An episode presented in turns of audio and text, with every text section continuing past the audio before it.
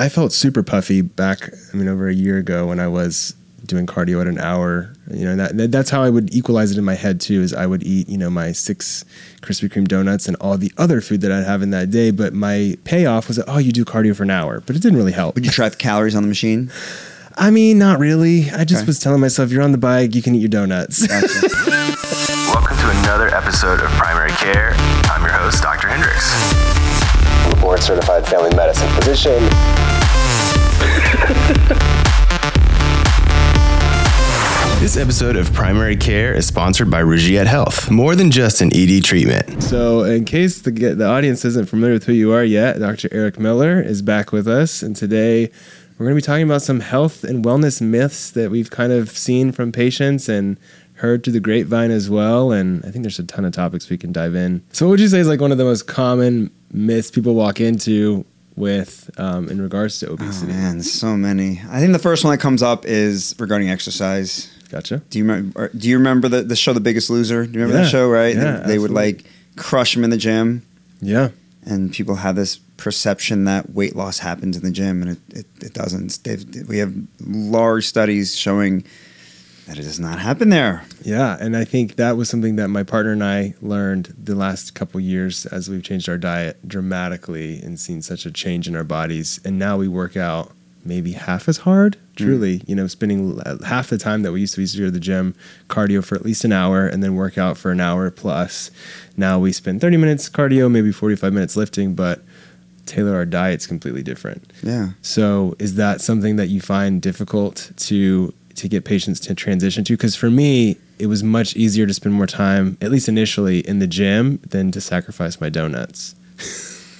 Again, there's something called the weight loss registry, and it's a it's a it's a very very large, tens of thousands of patients who've lost it. I forgot how much weight, and they've kept it off for X amount of years, and they found consistently that exercise is not a weight loss tool. So we're talking specifically for weight loss, right? We're not talking other Health benefits. right other health benefits, but specifically for weight loss, exercise doesn't cause weight loss. So exercise is a maintenance tool right? So when you lose like you know 30 pounds, whatever your goal is, to keep that weight off from the because our body's very good at gaining weight, not very good at losing weight. Right. That's when exercise is really paramount because that's it's a maintenance tool. It is not a weight loss tool. So when people go to the gym, crush it, not getting results, get very discouraged. It's another thing that they can check off. It doesn't work, right? That's Right. why because it's that's not what it's for. Right. That makes sense. And Yeah. so, what should they be doing instead? I, I used to tell my patients when I first would see them, nail down your nutrition, nail it. Like you should be so comfortable with your nutrition that it, that's almost like not a thing. Right. Then let's talk about adding some exercise. Now, if if you found exercise to be very good for a stress reliever, for sleep, for other benefits, great. But don't hang your hat on losing weight. Going to the gym. Right. That, that's do- my philosophy. sure. Nail down your nutrition. Yeah. And so, when you're nailing down your nutrition, is there a place that's best to start? I have a simple question to ask everyone.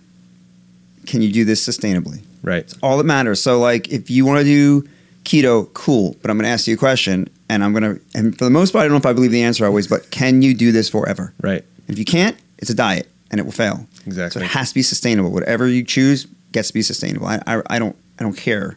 Um, but I think we also touched upon last time. I also believe starting really small. Right. Right. So let's eliminate the things that we know are a problem: juices, sodas, even milk.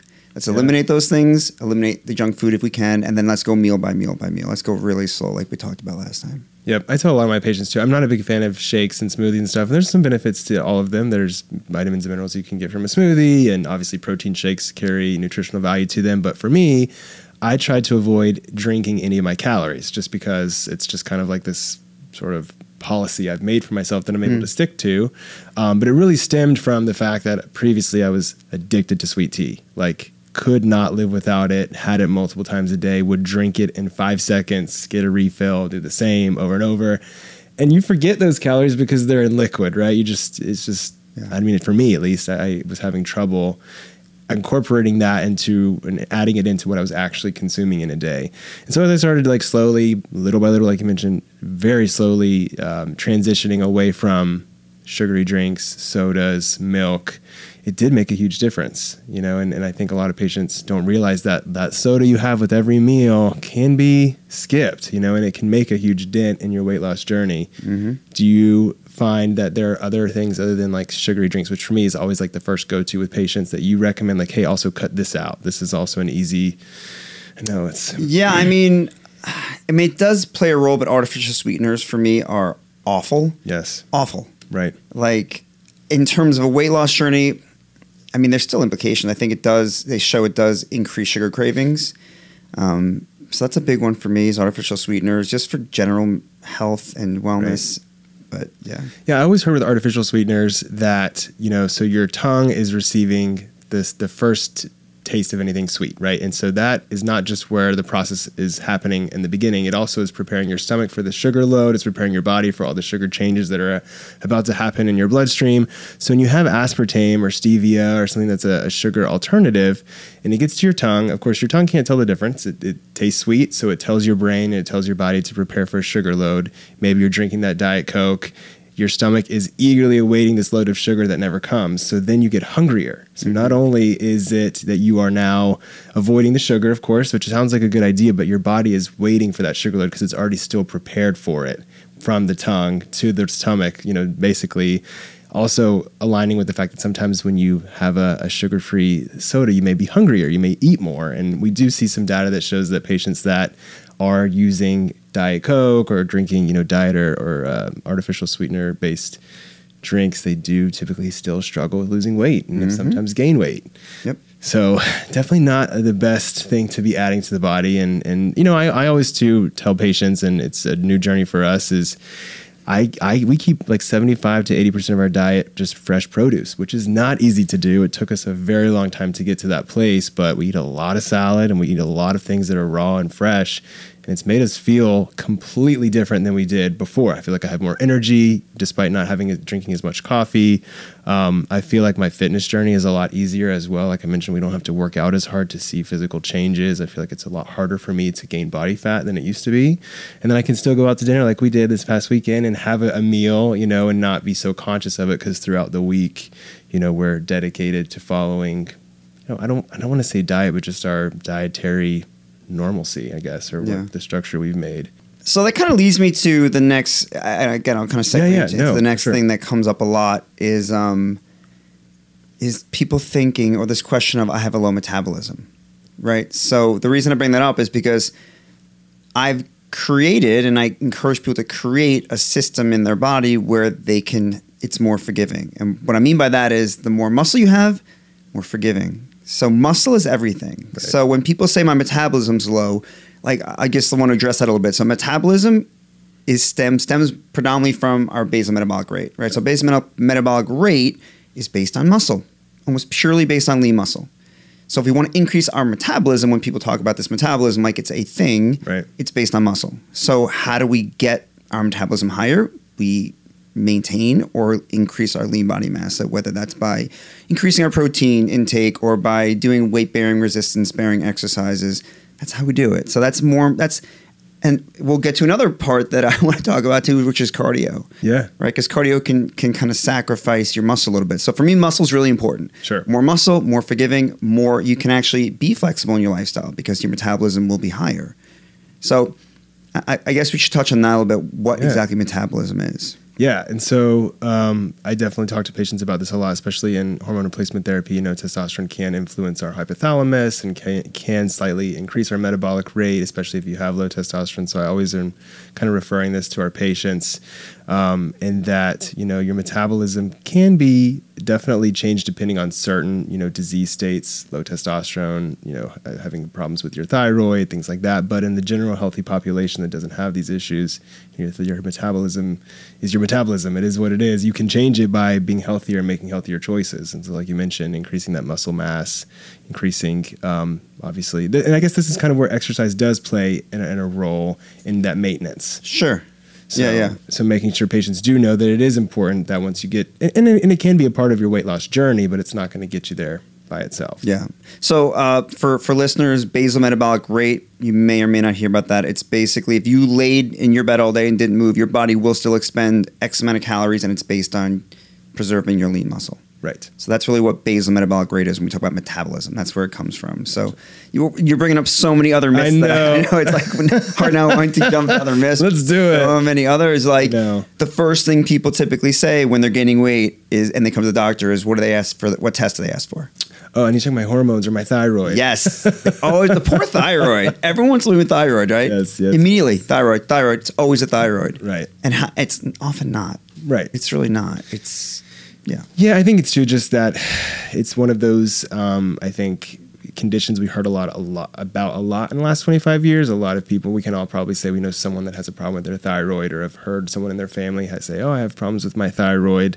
Um, I have even patients that are always trying to push me to increase their thyroid hormone level like to the maximum to where their TSH, which is like the screening and, and range tool that we use to determine if the thyroid hormone is appropriately dosed is at like the the level where it's just barely normal, you know, just hoping that it's going to help them lose weight, and it never does. Yeah. And I try to work with them to try to show them that it's not going to make too big of a difference. It's just going to make your heart beat really fast, and you feel more anxious.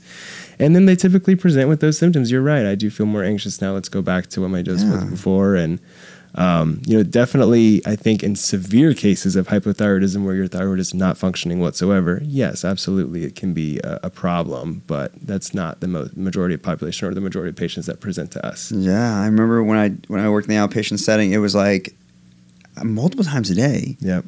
Can we please check my thyroid? I'm gaining weight. And and and to the listeners, it's um again this could come across as as harsh, and some people might be challenged by this, but that that alone is somewhat of a reflection of our lack of accountability, right? Because True. it's usually something we're doing. It's a choice we're making. It's our dietary decisions. It's our lifestyle decisions. But we want to find something to label it outside of ourselves or inside of ourselves, but outside of our choices, right? Like I Right. had this thyroid thing. Right. It's often not the case. Right. And that's I mean, that's really for me the hallmark of wellness is is choice and accountability. Like even for people, and we'll talk about diabetes a little bit, but I, I don't intend this to be harsh or to be belittling or in any way. But usually, let's say talking about type 2 diabetes, Sure. it predominantly stems from our choices, you know, and we'll talk about genetics versus epigenetics because that's a topic I do want, that's a, a myth also I want, I'd like to touch on, but it does, right? And it, so what's beautiful about that though is we always have the power to change it. Absolutely. A lot of patients, I'm sure, present with you, especially if you were um, working in obesity and that was sort of the target audience that you were seeing. They they look at a physician as someone who's going to sort of hold their problems for them, and a lot of times hold their medical problems for them, including obesity. So they come to us, say, "This is what I have. This is what I can work with. Now you tell me what you can do with that." And that's not, we're not magicians, right? We can't pull things out of our hat and we can't take the limited resources that you're able to do and give you a solution that's going to really work for you. Sure, we'll prescribe you Ozempic or sure, we'll give you a higher thyroid hormone, but it's basically like a diet. You're going to do this for a certain period of time and not make lifestyle changes, and all of that weight's going to come right back. you know? Yeah. So, I think you said it great, and I love that kind of thought that we are not magicians. We're not wizards, right? And and I think the actual root of the word doctor is teacher. We're educators. Right. That's really what we are. We're educators. We have uh, a foundation of information, and we can process information, and we can give, we can educate the people who are in front of us. But we're not the gatekeepers to the yes or no of the medication. We're not problem solvers, right? But but I think we've become almost this belief that we are. We're really not. We're just educators for the, Right. at the foundation of what we are.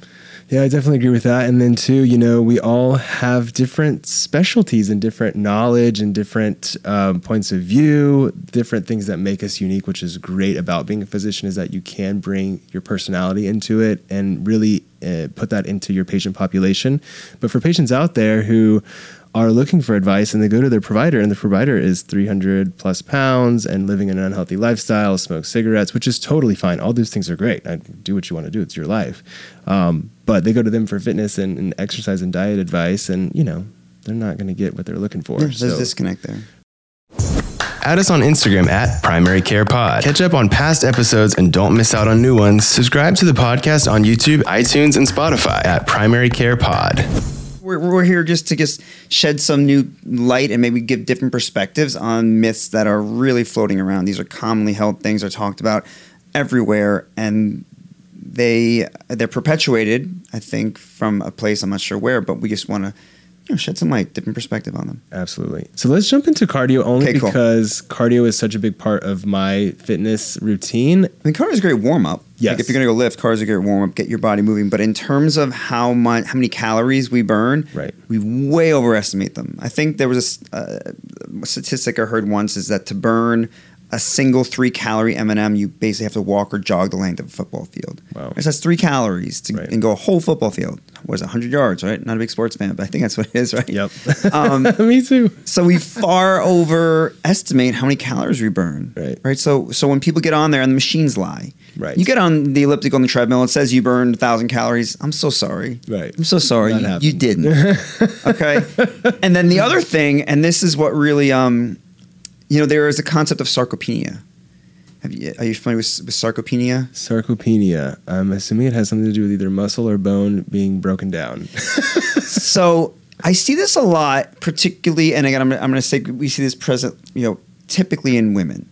So, and I hate this term, but I'm going to use the term because I think it's a commonly known term. Sure. The term skinny fat. Skinny fat. Yes, yes, yes. right. yes. So, what sarcopenia is, it's a higher percentage of fat to lean muscle. Gotcha. So, oftentimes, what people don't realize is doing too much cardio and not enough lifting is that you will burn your you your body will burn fat. Your body will also burn muscle. So, just like we talked about before, you're lowering your metabolic rate Right. by losing muscle mass.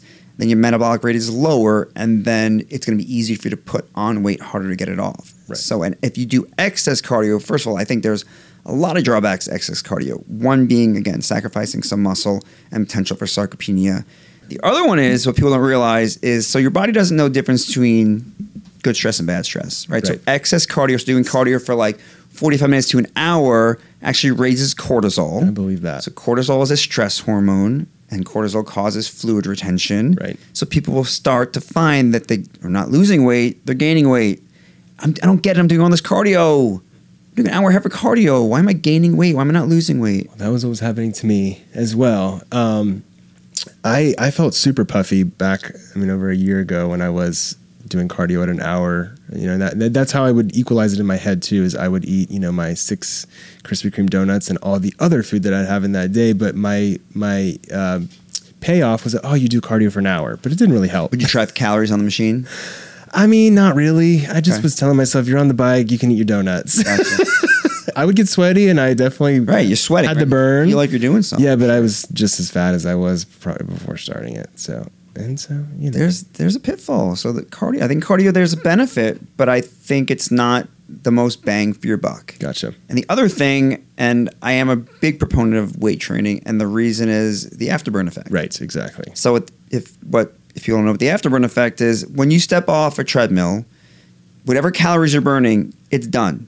Turns off. Yep. Done. Right. When you lift weights, maybe in like a circuit training style uh, lifting, Right. you know, whatever you do, uh, your body will actually burn calories for I think it's up to 72 hours. Right. So, um, you know, if, you were, if we were to write a prescription to patients, it's lift every three days, right? Because you want to make sure you're getting that Exactly. that afterburn. So there's such a bigger bang for your buck. You're you're Right. building and hopefully maintaining lean muscle, and you're burning way more calories. Right. Way more calories, specifically in a in a circuit training style training pattern. And so now, of course, onto the the notorious diabetes question. Yeah. That uh, you know, my parents had diabetes, or my grandparents, or it runs in my family, so there's no way around it for me. Yeah.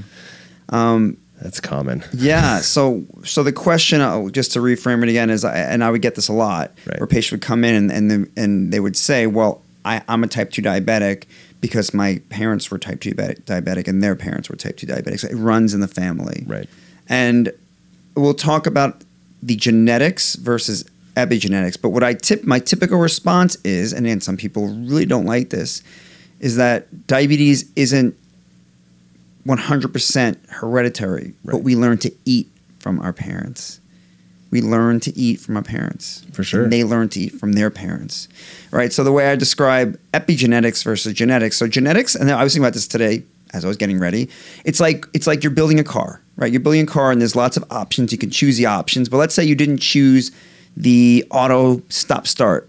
There's still a little space for it in the car, right? So the space is there. Yeah. But but you don't have that option Exactly. let's say with diabetes, your parents built that vehicle and diabetes was an option, right? Right. There's a button there. you have the choice through your choices. You can either turn on or not turn on that option, that button. Yep. That's epigenetics. So we have a, we have genetics, we have predisposition, we have we have switches that can turn on or off certain condi- conditions, diabetes, what have you. Through our choices, we either turn on or don't turn on those options. I feel like honestly we could have our own show, just me and you. Let's do it. I know. I mean, who knows? Who knows? Opportunities available That's in the future. That's right. We can serve people. Let's do it. Yeah, and I feel like too, you know, we we um, it's just nice to hear physicians talk in a different demeanor and and be a little bit more straight to the point. I don't know how to talk in doctor. I know I lost I don't it, know how. and I don't want it back. I talk, I, so I like to, to pride myself on being accessible because I don't know, I don't remember how to talk in doctor. yeah, and that's a that's a yeah, me too. One day we'll have to talk about our experiences with other doctors. Let's do it. Well, thanks again. I appreciate your time, and I look forward to having you back soon. Thank you.